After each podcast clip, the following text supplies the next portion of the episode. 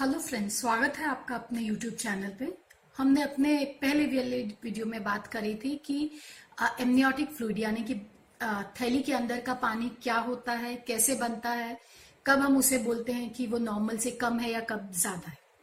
तो आज इस वीडियो में हम बात करेंगे कि जो पानी है वो कम क्यों होता है, किस तरीके से हम उसे बढ़ा सकते हैं, और पानी ज़्यादा क्यों होता है किस तरीके से हम उसे कम कर सकते हैं, किस तरीके से ये माँ या बच्चे को असर करता है। तो सबसे पहले हम बात करते हैं ओलिगोहाइड्रेमियोस। ओलिगोहाइड्रेमियोस मतलब पानी का नॉर्मल से कम होना। कैसे हमें ये पता चलता है कि पानी जो है नॉर्मल से कम है? इसके लिए कुछ क्लिनिकल साइंस होते हैं और कुछ सोनोलॉजिकल फीचर्स होते हैं। क्लिनिकल साइंस में ऐसा हो सकता है कि जब आप डॉक्टर के पास जाएँ आपका डॉक्टर आपका जब चेकअप कर रहे होते हैं तो ये बोल सकते हैं कि उनको जो है पेट देखने में कम लग रहा है।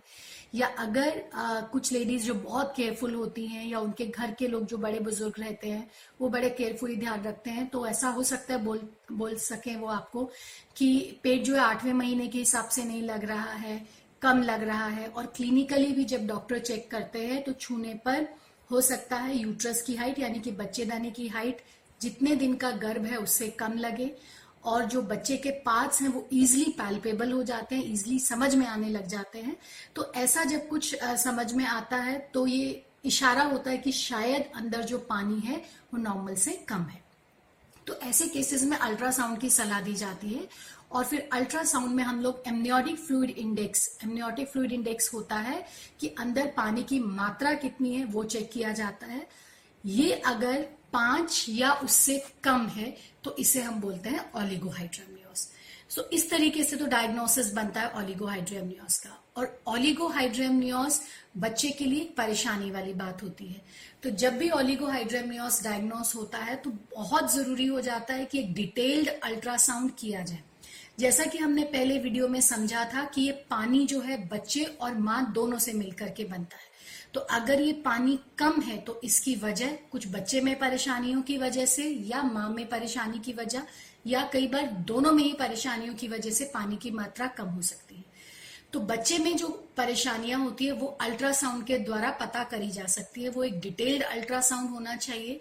खासकर बच्चे की किडनी, पेशाब की थैली, उसका खाने की थैली, स्टमक, उसकी फ़ूड पाइप, इन सबको डिटेल में चेक किया जाता है और ये देखा जाता है कि इनमें कहीं कुछ एबनॉर्मेलिटी तो नहीं है।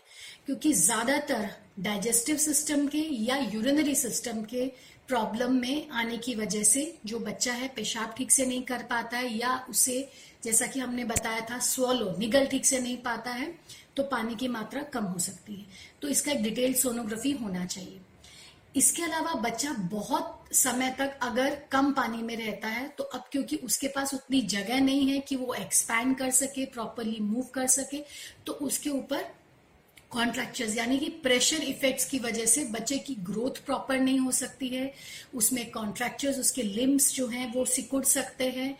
कुछ एमनियोटिक फ्लूड बैंड्स यानी कि जो नाल है, वो हो सकता है बच्चे को टाइटली सर्कल कर ले।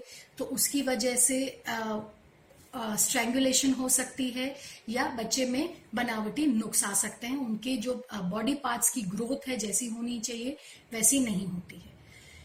इस तरीके के अगर कभी फीचर्स आते हैं तो सबसे पहले जो दिमाग में लेडीज़ के आता है कि, डॉक्टर, हम लोग ऐसा क्या करें कि हमारा पानी कम नहीं हो? तो सबसे पहले हमें समझने की ज़रूरत यह है कि अगर पानी कम होने की वजह बच्चे में कुछ बनावटी खराबियाँ हैं तो हम उसे ठीक नहीं कर सकते हैं। अगर मदर में कुछ कमी है थोड़ी बहुत, जिसकी वजह से जो पानी बनना चाहिए, उतना नहीं बन पा रहा है, उन्हें ही हम लोग कुछ टिप्स के ज़रिए, कुछ मेडिसिन के ज़रिए इम्प्रूव कर सकते हैं। या कभी कभी क्या होता है कि पानी कम होने की वजह होती है कि समय से पहले जो वाटर बैग होता है वो लीक होना स्टार्ट हो जाता है, जिसे हम बोलते हैं premature rupture of membranes या premature leak of membranes ऐसा अगर कुछ होता है तो कुछ हद तक ट्राई किया जा सकता है, ये पानी बढ़ जाए। और हम कोशिश करते हैं कि प्रेगनेंसी कम से कम सात महीना क्रॉस करके आठवें महीने में एंटर कर ले। अगर इन्फेक्शन नहीं हो रहा है, सब चीज़ें ठीक है तो आठवां महीना कंप्लीट होते ही बेबी को डिलीवर करा लिया जाता है। लेकिन अगर कुछ मेजर एबनॉर्मेलिटी है, खासकर बच्चे के अंदर तो उस पानी को नहीं बढ़ाया जा सकता। तो मैं फिर से कहना चाहूँगी कि अगर पानी कम है तो दो बातों का ध्यान रखना सबसे पहले ज़रूरी है कि पानी कम होने की वजह कहीं लीकेज तो नहीं है और अगर लीकेज नहीं है तो एक डिटेल्ड सोनोग्राफी की ज़रूरत होती है ये जानने के लिए कि बच्चे में कोई मेजर खराबी तो नहीं है जिसके चलते पानी कम हो रहा है। अगर ऐसी दो बातें नहीं हैं तो फिर कोशिश करी जा सकती है कि पानी बढ़ाया जाए। और ये कोशिश भी आ, करने का तब फ़ायदा रहता है कि जब हमें लेट मतलब आफ्टर 24 वीक्स पता चल रहा है कि पानी कम है। अगर बहुत ही शुरुआत में पता चल जाता है कि पानी बहुत ज़्यादा कम है तो ऐसे में प्रेगनेंसी को कंटिन्यू करना बहुत मुश्किल हो जाता है क्योंकि बच्चे को डेवलपमेंट के लिए जगह नहीं मिल पाती है तो उसके अंदर में डिफॉर्मिटीज आने के चांसेस बहुत ज़्यादा रहते हैं।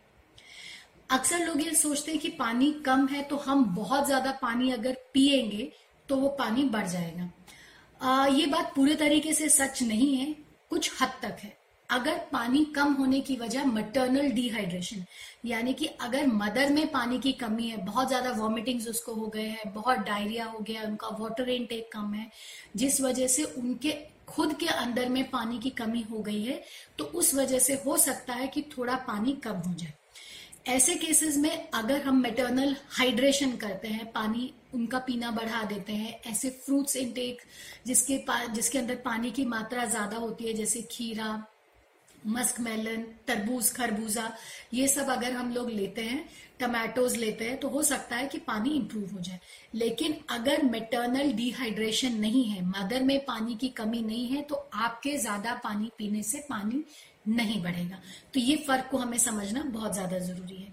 कुछ दवाइयाँ रहती हैं, जैसे कि हमारे आर्जिनिन सप्लीमेंटेशन या कई बार कुछ ड्रिप्स हो सकता है, आपके डॉक्टर एडवाइस करे, जिन्हें हम बोलते हैं प्रोटीन ड्रिप्स अलामिन या हर्मिन इन्फ्यूजन ये भी सजेस्ट किए जा सकते हैं पानी बढ़ाने के लिए, या कुछ वजाइनल टैबलेट्स जिन्हें हम बोलते हैं कि सिलनाफिल टैबलेट्स ये कुछ दवाइयाँ हैं जो दी जाती हैं पानी को इम्प्रूव करने के लिए, लेकिन ये दवाइयाँ तभी इफ़ेक्टिव होती है जब पानी कम होने की वजह थोड़ा सा प्लेसेंटर इंसफिशियंसी यानी कि मदर की तरफ़ से जो कंट्रीब्यूशन एमनियोटिक फ्लूड में हो रहा है वो अगर थोड़ा सा कम है तो हम इन दवाइयों के ज़रिए पानी की मात्रा को बढ़ा सकते हैं।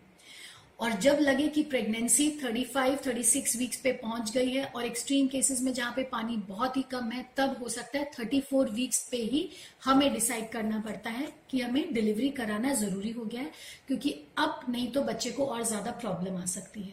और टाइम से पहले जब हम डिलीवरी कराते हैं तो आपके डॉक्टर्स हो सकता है लंग मेच्योरिटी के लिए और बच्चे की ब्रेन मेच्योरिटी के लिए भी कुछ इंजेक्शन मदर को लगाते हैं, ताकि ये प्री मेच्योर बेबी का बाहर आने के बाद जो सर्वाइवल है, वो इजी कराया जा सके। तो ये था ऑलिगोहाइड्रेमनियोस अगले हम वीडियो में बात करेंगे पॉलीहाइड्रेमनियोस पॉलीहाइड्रेमनियोस मतलब पानी ज़्यादा क्यों होता है और उसे किस तरीके से हम लोग मैनेज कर सकते हैं। अगर ओलिगोहाइड्रेमिया संबंधित आपके कोई भी कमेंट्स हो तो प्लीज़ उन्हें ज़रूर मेंशन करिए। हम लोग कोशिश करेंगे टाइम टू टाइम उनका जवाब देने के लिए। Thank you